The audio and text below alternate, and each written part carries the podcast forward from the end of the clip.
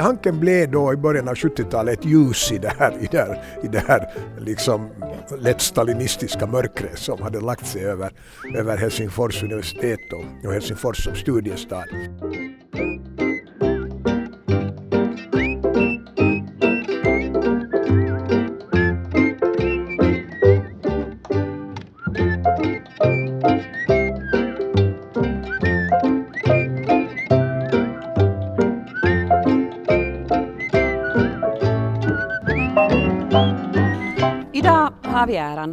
Hälsa Björn Wahlroos, Nalle, välkommen till studion. Mitt namn är Karen Spens och jag är rektor på Hanken. Inom näringslivet så känner man dig bland annat som en man med många styrelseuppdrag. Du är idag styrelseordförande för Sampo och UPM. Jag har sett att du också har kallats för Helsingfors börskung i tiden. En av Nordens mäktigaste män eller karismatisk kapitalist. Du är också en flitig fackboksförfattare, en ivrig jägare och du har ett brinnande intresse för historia och konst. Nå, vi har också jobbat länge tillsammans. Du var ju styrelseordförande för Hanken 2009 till 2018 och jag kan nog faktiskt gott säga att du har alltid ställt upp när det gäller Hanken. Du och Hanken har annars också en lång historia tillsammans. Du har studerat och doktorerat här du har varit professor i nationalekonomi fram till 1985 och i fjol så bandade du in en MOOC, en virtuell Hankenkurs som hette Principles of Wealth Management, som faktiskt hade deltagare från över 90 olika länder i världen. Men idag ska vi fokusera på något annat, det vill säga hur din studietid såg ut. Vi vill också gärna kanske att du delar med dig av din levnadsvisdom till nuvarande och framtida studerande så hjärtligt välkommen Nalle till vår podcast Gyllene studietider. Tack så mycket. Om jag har förstått det rätt Nalle, så var det egentligen så att du kom till Hanken för att studera sådär, lite av en slump. Vill du kanske berätta lite om hur det kommer sig att du faktiskt började studera på Hanken? Ja, det var nog ett misstag egentligen. Eh, och det berodde på det att eh, jag eh, vid fullgjord mellanskola eh, samtidigt som jag började gymnasiet så beslöt jag det här, att det här med skolgång är ganska onödigt för det är revolution som gäller. Så jag tror att ungefär i oktober, november av mitt första gymnasieår så slutade jag gå i skola och började syssla på heltid med, med både skolungdomsförbundet och, och, och, och vad ska jag säga, så lite, lite så flower power revolution vad du nu vill kalla det. Och, och, och, det här ledde nu sen till det att jag gick inte två år i skolan. Men sen två år senare så tyckte jag och några vänner som hade gjort lite liknande beslut att ah, kanske man nu ändå borde bli student. Så att i augusti 1970 så beslöt jag mig för att, och så lyckades jag dessutom övertyga rektor Jakob af Hellström att, att, att jag får tentera hela gymnasiet på fyra, fem månader. Så jag läste hela gymnasiet på en höst. Och det, där, och, och, och det ledde sen till det att jag var nu ganska så trött på att läsa. När jag, jag, blev, jag blev laudatusstudent med minimi ämnen, ämnen, inga, inga överdrifter, alltså fyra ämnen, det var bra. Och det där, eh, men, men det ledde nu sen också till det att jag hade inte, för det första kunde jag ingen, ingen matematik, för det hade jag inte haft tid, jag kunde liksom minimum att klara mig genom gymnasiematematiken. Och det tog ju liksom bort teknisk högskola och naturvetenskaper och medicin och sånt där. Eller och, och, så, så, så var jag faktiskt, jag började redan vara lite så trött på de här andra revolutionärerna, så till någon statsvetenskaplig fakultet ville jag inte heller gå, för där var ju alla, alla finskspråkiga vänstermänniskor var där, så det var inget roligt. Så det blev bara två alternativ. Och, och lite roande nog de två examina som min pappa hade, det vill säga han var ekonom och jurist. Men det där, för att komma in på juridiska fakulteten så måste man läsa tre ganska tjocka, jävligt tråkiga böcker. Då om man var laudatusstudent så kom man direkt in på Hanken. Och jag konstaterade, det var minsta motståndets lag, jag orkar inte läsa de där tre tråkiga juridikböckerna utan marschera in här istället. Det var det. No, så din pappa var också ekonom eh, till utbildningen och, och, det där, men tydligen så fanns det lite då i släkten än det här med att fundera på att ekonomi ha, kanske har någon betydelse. Är det så att du känner dig att, att pappas väg på något sätt styrde också din väg? Då? Nej, det är ju mycket värre än så. Mm. Min pappa är ekonom, min mamma är ekonom och båda mina barn är ekonomer. Alltså det, det är tyvärr det är mycket värre än så. Jag vet inte vad som är styrd och vad som är slump och hur, men så har det nu blivit. Min son Thomas är också utexaminerad från Hanken. Min dotter studerar i Amsterdam för hon gifte sig med en holländare och studerade där. Om vi tänker då på de ämnena som fanns på Hanken, det har ju blivit ganska annorlunda idag. Men kan du berätta lite om de läroämnena som fanns då och vad valde du sen att studera då på Hanken? No, före jag kan svara på det så måste du säga att först valde jag att inte studera alls. Okay. För att första året jag var här så klarade jag exakt en grundkurs i ekonomisk politologi med nöjaktigt minus. Och det utan att ha läst någonting, jag gick bara och skrev vanlig allmänbildning och, och det var det. Så jag studerade inte alls på ett år utan jag startade vad det nu hette, socialistiska taloustieteen opiskelijat tillsammans med Kaupisgänget och sånt här och, och blev invald i studentkårens fullmäktige och, och, och, och sånt här. Men sen faktiskt, när jag hade varit här ett år, så beslöt jag att det, här, det var liksom lite som det där med student, det här var liksom dumt. tyckte Nu, nu ska jag nog börja göra någonting.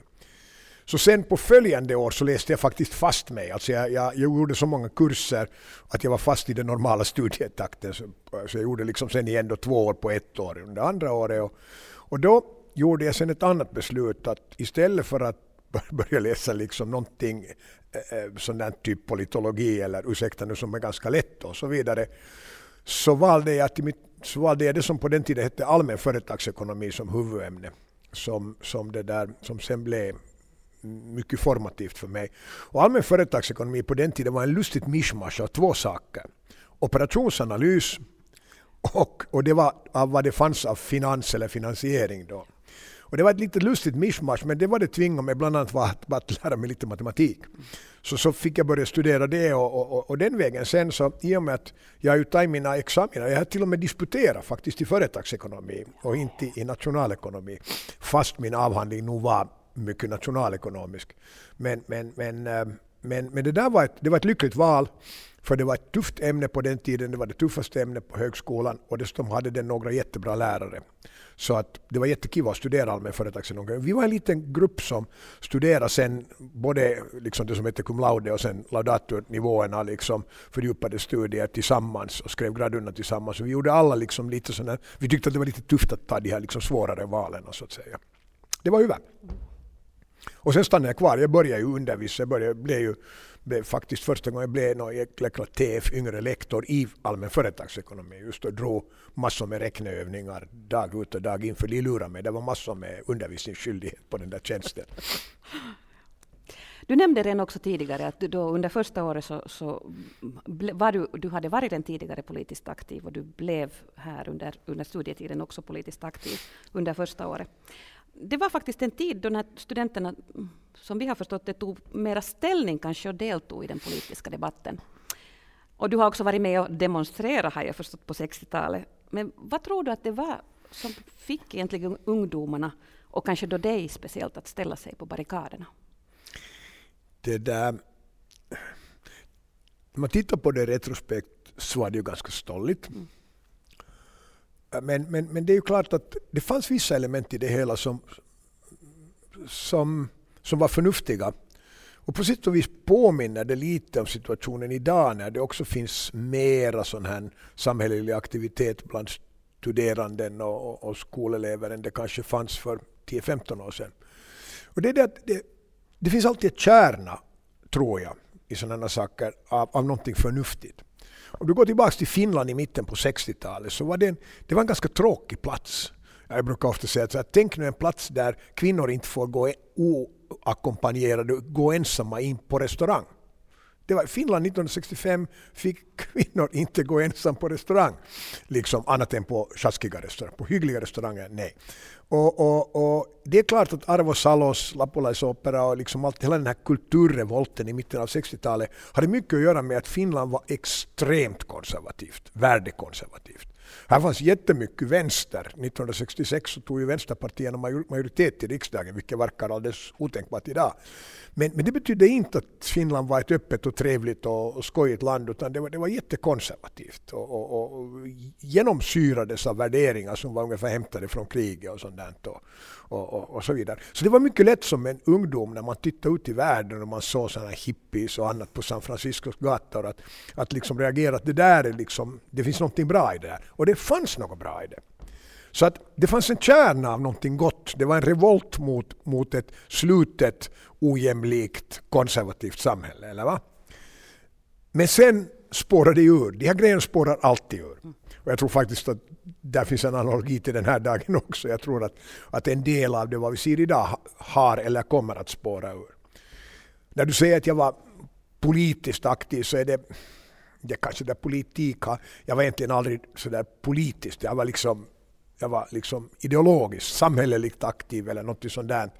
Visserligen grundade vi då den här föreningen tillsammans med, med, med Kauppis-gänget men, men jag, var, jag, var, jag blev ganska snart sen trött på det där och tyckte att det, det som hände sen liksom lite längre när, på 70-talet, när 70-talet började var som det ofta händer i sådana här rörelser att, att de liksom stelnar till, de blir dogmatiska och, och, och, och det passar sen inte min läggning eller mitt de värderingar jag hade startat från 1968 som det var ganska starkt flower power och sådär, så de fanns nog inte kvar år 1972 mer och sen 73 lämnade jag det där bakom mig.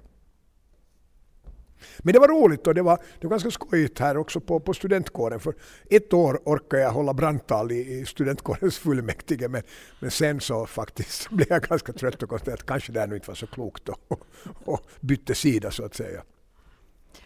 Du nämnde det här med roligt. En sak som vi också konstaterar, Hankeiterna kanske genom tiderna har varit kända för sina fester. Hur såg festerna ut på din studietid? Och finns det några minnen, några roliga fester som du speciellt vill komma ihåg? No, det var ju nästan så att det var lite för mycket fester på den tiden. Alltså, Hanken särskilt var ju känd för, för sina fester, inte bara liksom i, i, i sin egen krets utan runt hela stan. Och, och, och, det reflekterar delvis det att, att i dessa år som sen särskilt när vi kom in på 70-talet av ganska lite sådär mörk och, och eh, vad ska jag nu säga, allt dystrare studentrevolt som blev allt mer dogmatisk så var Hanken ett ljus som, som lyste i, i, i det här mörkret. Eh, på universitetet så tog, tog vänstern och till och med då extremvänstern över många av ämnesföreningarna och, och, och, och nationerna. Ehm, och, och, och, till och med Nylands nation blev så där lite det, det var liksom gamla goda studentikosa livet sågs nog inte helt med goda ögon där. Men här på Hanken fortsatte det.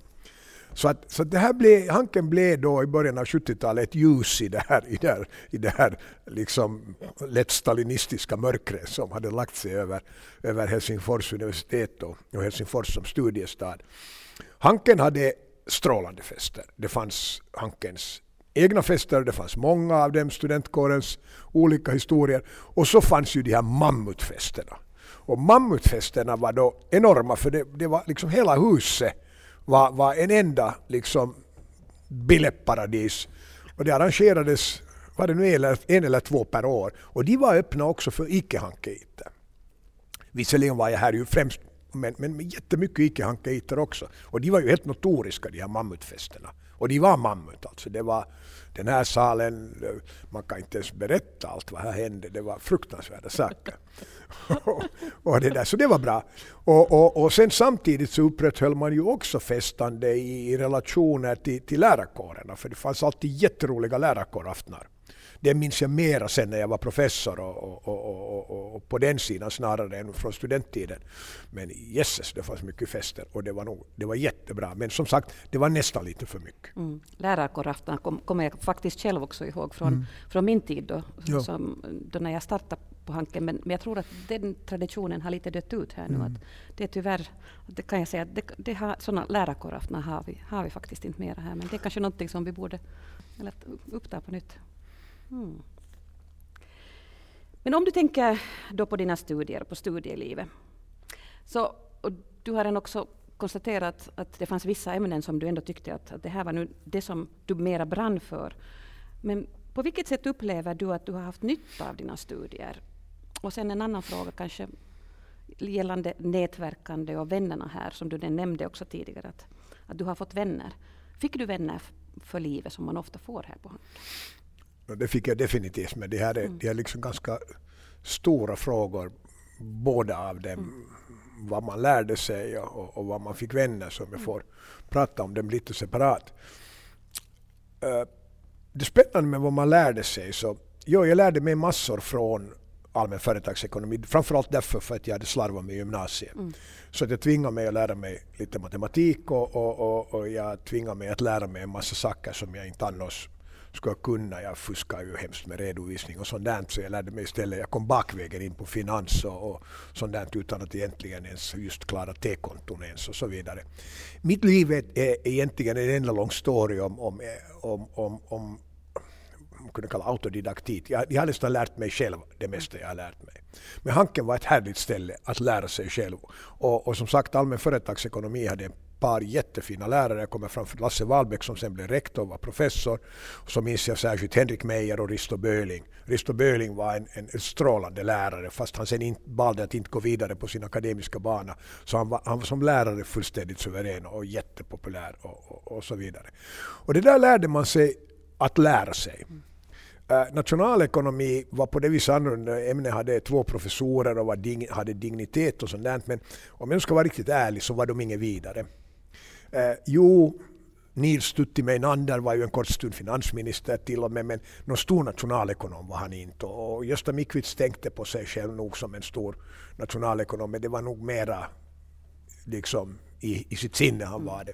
Och det här hade den stora fördelen för mig att jag blev aldrig indoktrinerad i keynesianism. jag liksom kunde det var, det var, det var liksom jätteskönt. Jag tenterade alla de där böckerna men, men jag tyckte att det var smörja från början till slut. Och jag tycker fortfarande att det är smörja. Och det, där, och, och, och, och det där har varit en stor lycka till, för mig och sen också i min fortsatta akademiska karriär för att jag, jag fick ju göra min akademiska karriär och sen fortsätta in i business under den tid faktiskt som, som en, en helt ny våg svepte över nationalekonomin med liksom tuffare matematik, tuffare mikroekonomi och inte det här liksom dravlet från 30-talet. Och, och, och, och, och på det viset var Hanken speciell att det var en underbar miljö att lära sig i. Och, och, och, som sagt, i allmän företagsekonomi fanns det till och med jättebra lärare på den tiden. Men som du säger, en annan aspekt av Hanken är naturligtvis den man studerar med. Och, och, och senast igår kväll satt jag med en av mina vänner från Hanken, Bernt Brunnov, och, det där, och, och vi är en krets på, säg nu, mellan ett halvdussin och ett dussin vänner Uh, utom Bernt så naturligtvis Mike Lilius, Roddan Ahlström, Toa Siljakus och, och, en handfull andra som det där är fortfarande. Och, och sen på den akademiska sidan Tompa Berglund som blev här som, som professor sen senare och de här är ju sådana alla vänner för livet. Tompa hade jag träffat någonstans redan tidigare, han var också lite kommare när han var ung. Så att det där, det, det där. Men, men, men, men ja, det finns en, ännu fler, men de här är nu de jag träffar allra, allra oftast. Vi, vi diskuterade lite och du pratade också om den här, de här olika examina i tiden. Som, mm, det var ju ganska annorlunda då på den tiden. Alltså då när du studerade så var den examen faktiskt som de flesta avlade den så kallade diplomekonomexamen. Och den kan vi jämföra egentligen med dagens kandidatexamen. Men idag så avlägger ju de flesta faktiskt magisterexamen som betyder alltså femåriga studier. Har du lite tankar om det här? Jag har, jag har mycket tankar om mm. det det där, jag tror att det är bra att folk avlägger fyra och en halv, femåriga studier i och för sig. Världen har blivit hela tiden mer komplicerad. Titta bara på de ämnena, de läroböcker, vad man undervisar här. Världen har blivit internationaliserad. De här ämnena har blivit mycket mer standardiserade. Idag när du läser nationalekonomi eller finansiering som är de jag kan så läser du ungefär samma böcker på samma sätt som du gör vid ett amerikanskt universitet och så vidare. Och det, det är mycket mer att ta vara i där än någonsin förut. Det som jag är liksom ställer mig lite frågande till är det att, att när man i, i Europa för 20 år sedan med, med det här Bologna-resonerande liksom ville ta några steg i en, en, en liksom angloamerikansk riktning med, med, med liksom tanken att man skulle läsa en grundexamen, en kandidatexamen på lite bredare bas för att sen specialisera sig för en graduate-examen på, på, på ett eller två år beroende på hur du tar den. Så tror jag att man var på rätt spår. Jag, jag, jag tror att, att eh, det skulle göra jättegott för, för, för Hanken och för, för alla europeiska handelshögskolor som är uppbyggda på den här kanske mera tyska modellens liksom handelshochschule eh, om, om, om vi skulle ha ett lite större inflöde av studenter till magistersexamen som har en kandidatexamen i någonting annat än företagsekonomi, om jag får säga det på det sättet. Och det, där är, det, det är ju så du studerar i USA. Jag har själv undervisat flera år i USA vid amerikanska universitet och, och, det där, och fått se hur, hur, hur jättebra det är att du får den här diversiteten. Alltså inte bara det att du har studenter som kommer från olika bakgrunder och, och har, har men, men det att de, de, de kommer från, de, de har studerat olika saker det var, jag kommer ihåg när jag började undervisa i USA och man liksom förstod att man hade studenter som hade liksom modern, modern dans som huvudämne eller något sånt där. Man tyckte att det var lite egendomligt, eller hur? Men, men sen när du kommer och undervisar en grad school, jag har också undervisat grad school då i, i, business school i USA, och du ser vilken enorm styrka det finns i det att du, du, du liksom får de här olika studenterna med olika bakgrund in i det där programmet. Och sen ger det dem själva en enorm styrka, att, att de har en, en, en bredare allmänbildning än vad, än vad de studenter som har gått ett traditionellt liksom, tyskinspirerat europeiskt studieprogram. Så jag, jag, jag, jag har varit lite, ska vi säga så, det här är ingen jättestor sak. Men jag har liksom varit lite ledsen över det att det här Bologna-resonerande som skulle skapa mera förändring i våra universitet, så det har inte, liksom, det har inte ruskat om dem ordentligt. Jag tror att vi spinner lite vidare på det här temat, det vill säga, och egentligen så tänker jag då på på behovet i dagens läge i, i näringslivet, på, på de kunskaper som våra eh, ekonomer har, eller de nyutexaminerade ekonomerna har. Du har ju då varit professor på Hanken och du har varit styrelseordförande, och till och med varit prorektor på Hanken. Så om du ser tillbaka på, på, på hurdana grundläggande kunskaper du tycker att våra ekonomer idag borde ha, kan du, kan du säga någonting om det? Ja. Jag tror att några år sedan så brukar jag, lite mer än några år sedan, brukar jag säga att, att det är jätteviktigt att förstå att, att när man går ut och börjar på något jobb så, så ska man ju inte tro att man kan hemskt mycket om det där när man, fast man har kommit ut med goda betyg från Hanken. Och, och, och, och jag försökte alltid rekommendera studenter att framförallt att, att liksom inte tro att, att man lär sig praktiken på Hanken. Liksom. Att det där att, eh, jag försökte varna för professorer som skröt med sina konsultuppdrag eller, eller med sina, sina, sin praktiska erfarenhet. Så att glöm det och studera istället med de där som försöker lära er bra teori. För, för den där teorin kommer ni alltid att behöva, men den där professorn som pratar om sin praktiska erfarenhet har nog inte så där jättemycket praktisk erfarenhet. Eh, och, och, det där skulle jag nog hålla fast vid fortfarande. Det, universitet finns till för att lära sina studerande tänka. Tänka inom ett område. Jag menar, tänka är inte abstrakt. Det är mycket få saker. Ren matematik är, och logik är naturligtvis helt abstrakt. Men det mesta du studerar vid universitet eh, även om du lär dig att tänka så lär du dig att tänka på problem av en viss typ och här lär du dig att tänka på ekonomiska problem om vi säger det sådär allmänt. Och, det där, och för att tänka på saker så måste man ha instrument för det. Och, och de där instrumenten är tekniker, teorier, formaliserade strukturer. Och det är det du ska lära dig här. För har du den på plats så sen lär du dig ganska snabbt den där praktiken däromkring. Nu har världen gått lite vidare från det där så att eh, jag måste ju medge att, att det finns vissa professioner till exempel där du nog måste kunna en hel del direkta saker som du tar med dig här från Hanken. Det mest uppenbara är min egen liksom finans. Där det är klart, blir du anställd som analytiker och du frågar vad, vad är Black Scholes någonting så blir, det kommer inte att gå så bra. Liksom, eller va?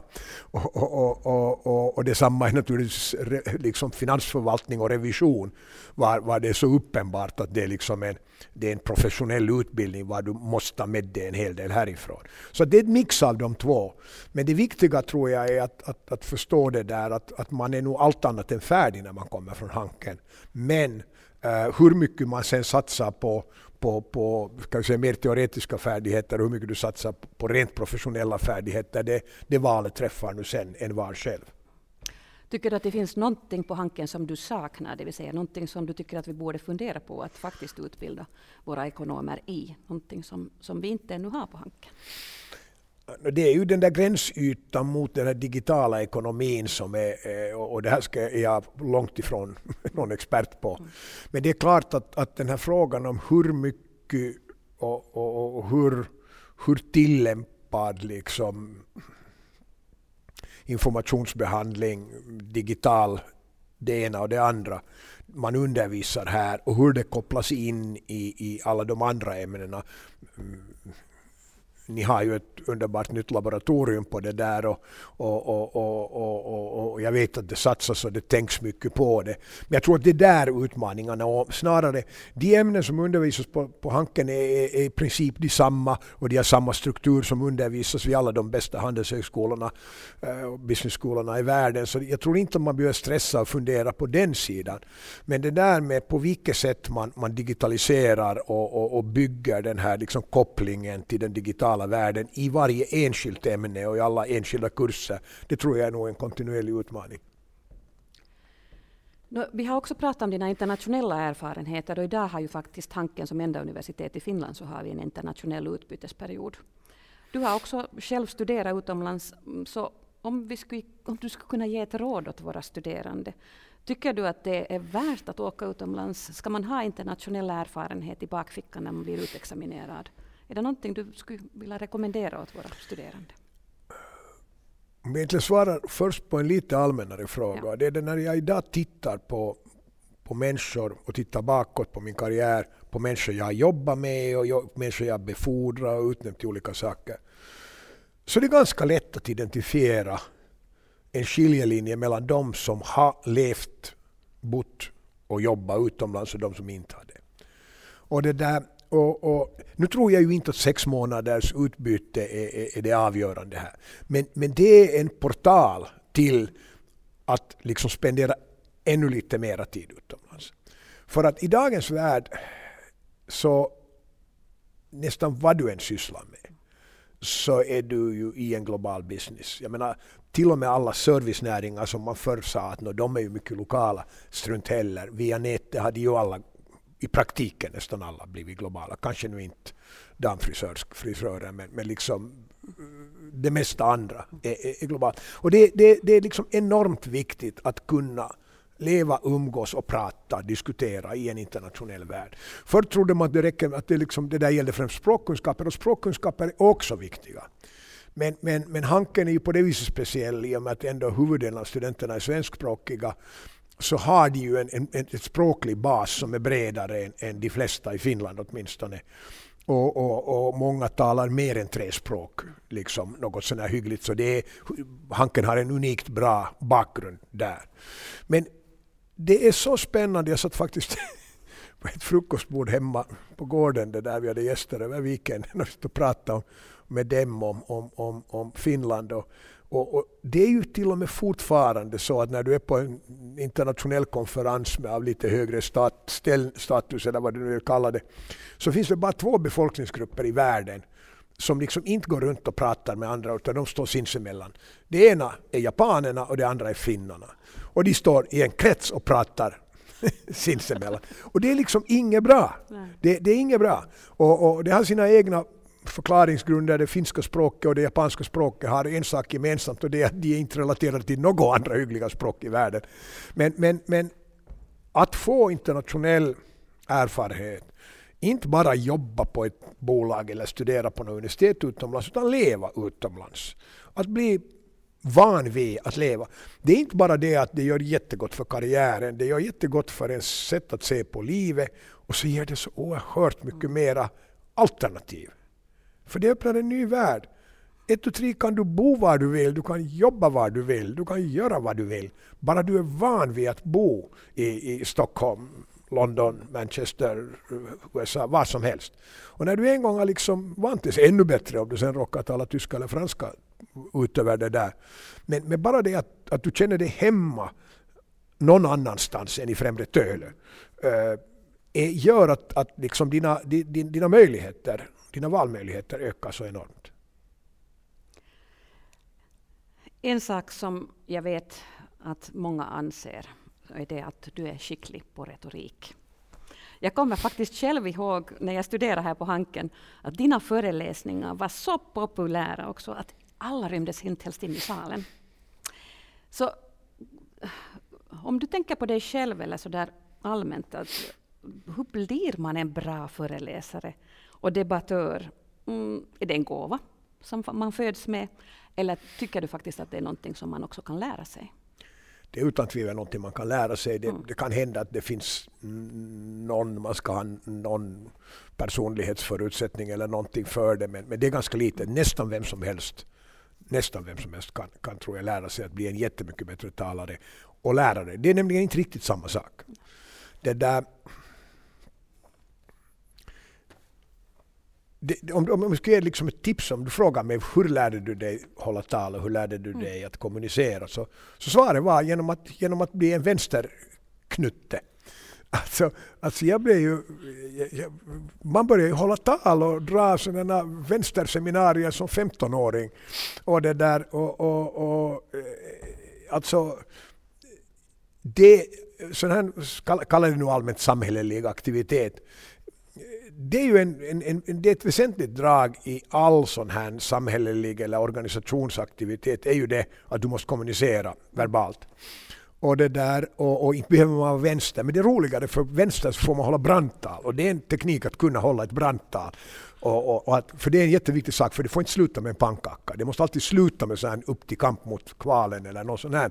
Och när du lär dig det så, så inser du att det finns en viss rytm i sättet att kommunicera.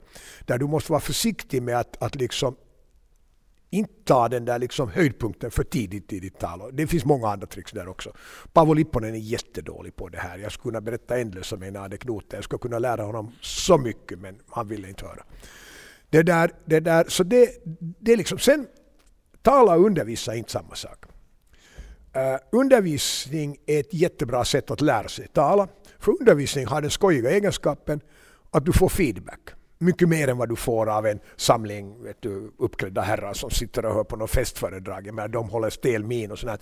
Men studenter, särskilt om du undervisar i USA, eller antagligen också i England, men särskilt amerikanerna och amerikanska studenter, de betalar svinaktigt mycket för sin utbildning och de anser att de har rätt att kräva. Och ett sätt att kräva är liksom det att de frågar och ståhejar och har sig. Så du lär dig se vad som går hem och vad som inte går hem.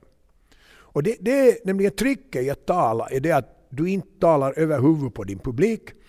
Och, och, och, som lärare, professor eller något annat, så lär du dig jättesnabbt, no, eller du lär dig i varje fall, att, att liksom se hur din publik, hur, din, hur dina elever reagerar på det vad du säger. Så att jo, man ska först vara vänsterjycke och sen ska man vara professor. Och det där. Så då blir det, då blir det bra. No, det var ett skämt. Det, det, går nog att lära sig det på många andra sätt också. Men det viktiga är liksom det som är, är, är i kommunikation är feedback. Mm. Och, och det där, för kommunikation är aldrig one way. Utan det är alltid det att du måste få signalen tillbaka fast den inte är uttalad i ord. Du ser det på människors liksom ansikte. Förstod de vad du sa eller inte? Och då måste du anpassa ditt budskap till det. Och, och det lär man sig när man undervisar. Nu har vi talat mycket som du har lyckats med, men en av de saker som, som jag tror att många studenter och vi, förstås vi andra också är, är rädda för att misslyckas. Om vi funderar på din egen karriär så, så tycker du att du har, det har funnits sådana motgångar som du sen har kunnat se att du idag upplever att de är de facto en styrka? Ja, man lär ju sig mm. från sina motgångar. Det finns större och mindre motgångar. Mm. Ehm, det är spännande när man tänker tillbaka på sitt liv. Och, det här har jag gjort lite mer när jag som sagt skrivit första delen av mina memoarer. Det där ehm, det första intryck du får när du tittar tillbaka på ditt liv, åtminstone i mitt fall, är det hur mycket tur jag har haft. För det kunde ha gått alldeles åt helvete, hur många gånger som helst. Det kunde ha gått åt helvete liksom när jag lämnade skolan i gymnasiet eller vad. Det kunde ha gått åt helvete när jag, när jag grundade någon vänsterorganisation på Hanken och det kunde ha gått åt helvete liksom gud vet vad. Och hela vägen igenom. Men det där när man sen tittar noggrannare på det så jo, tur ska man ju ha och tur förklarar den där sista 10, 20 eller 30 procenten. Men, men det som underligger tur det som liksom bildar infrastruktur i ens liv är ju i allmänhet ganska hårt arbete. Alltså det att du faktiskt måste sätta ditt hjärta i det och en hel massa tid i det. Och, och det där, och, och, det mest lärorika egentligen, man lär sig hela tiden när man sätter tid på det, men det mest lärorika är, är i allmänhet det när någonting går fel. Och, och, och, och jag kan utan tvivel liksom räkna upp ett halvdussin fall där, där, där jag har lärt mig jättemycket av någonting som har hållit på att gå riktigt ordentligt åt helvete. Och ibland gått åt helvete. Så det, det är viktigt. Människor, jag har, jag har, man har ju vänner med olika grad av riskaversion. Alltså människor, national och ekonomer och finansmänniskor talar alltid om riskaversion. Men det, det är en jätteviktig egenskap. För, för när man tittar bak på ens vänners liv så kan du märka att en del har tagit för lite risk. Det, jag, känner, jag, jag, kan tänka mig människor som har tagit för mycket risk. Några av dem har lyckats, ganska många har sen misslyckats. Men så finns det de människor som inte har velat ta risk. Det horiga är att nästan alla av dem har misslyckats. I, i, ska vi säga, i ett mänskligt perspektiv. När de tittar tillbaka på sitt liv så ser det ganska grått ut. Man måste ta risk. Men man måste ta rimliga mängder risk. Och så ibland lyckas det bättre och ibland går det åt helvete. Men då ska man lära sig att det går åt helvete så fortsätter man ta lite risk. Och har man lite tur och jobbar hårt så blir det ganska bra. Men det är inget bra att försöka alltid undvika att göra misstag. För att inte ta risk är ju det att du undviker att du är så rädd för misstag att du inte riktigt vågar gå med. Och det är en dålig idé. Jag kommer ihåg en gång när jag hörde dig prata här i Hankens festsal. Och då pratade du om meningen med livet. Och du sa så här att meningen med livet är att lämna en organisation i bättre skick än vad den var då du kom in i den. Och vi kan ju bara konstatera också att då det gäller Hanken så är vi ju jättetacksamma att du har hjälpt oss att faktiskt bli ett ekonomiskt starkt och självständigt universitet. Så nu tänkte jag faktiskt när vi kommer till slutet här av vår podd ställa dig en avslutande och kanske lite mer filosofisk fråga igen. Um, vad tycker du att är viktigt och värdefullt i livet?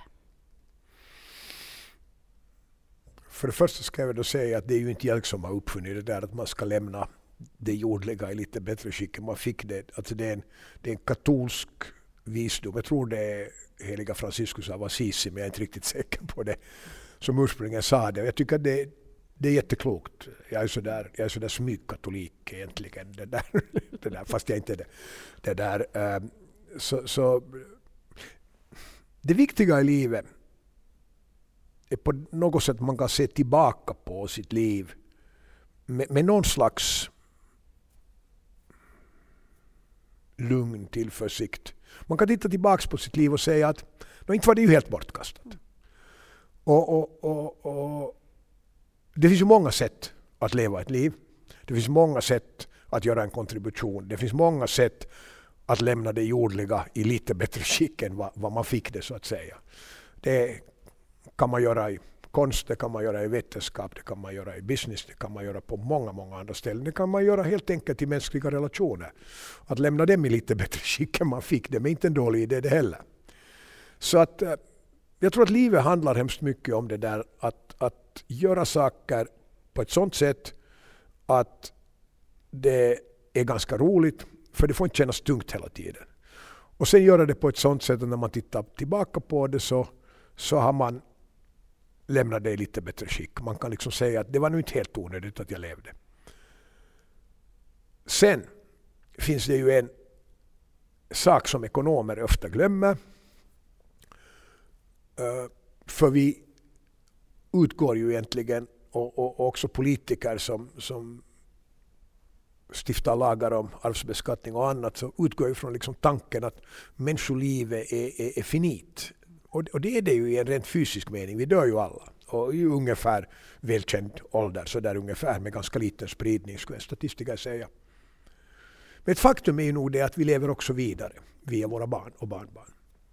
Och det där att, att ge dem både en utgångspunkt och värderingar och möjligheter att också de leva ett meningsfullt liv, som också det kan vara helt av olika slag. Det är ju sen det framförallt när man så småningom börjar vara i den åldern att man har lämnat det här aktiva kontribuerande eller håller på att lämna det här aktiva kontribuerande bakom sig. Så det är klart att den här kontinuiteten som man har i sin familj och annat, så den är oerhört viktig för när man tittar bakåt på livet och framåt på det vad man ännu har kvar. Tusen tack Nalle för att du har gästat vår podd Gyllene studietider. Tack. Tack själv Karin.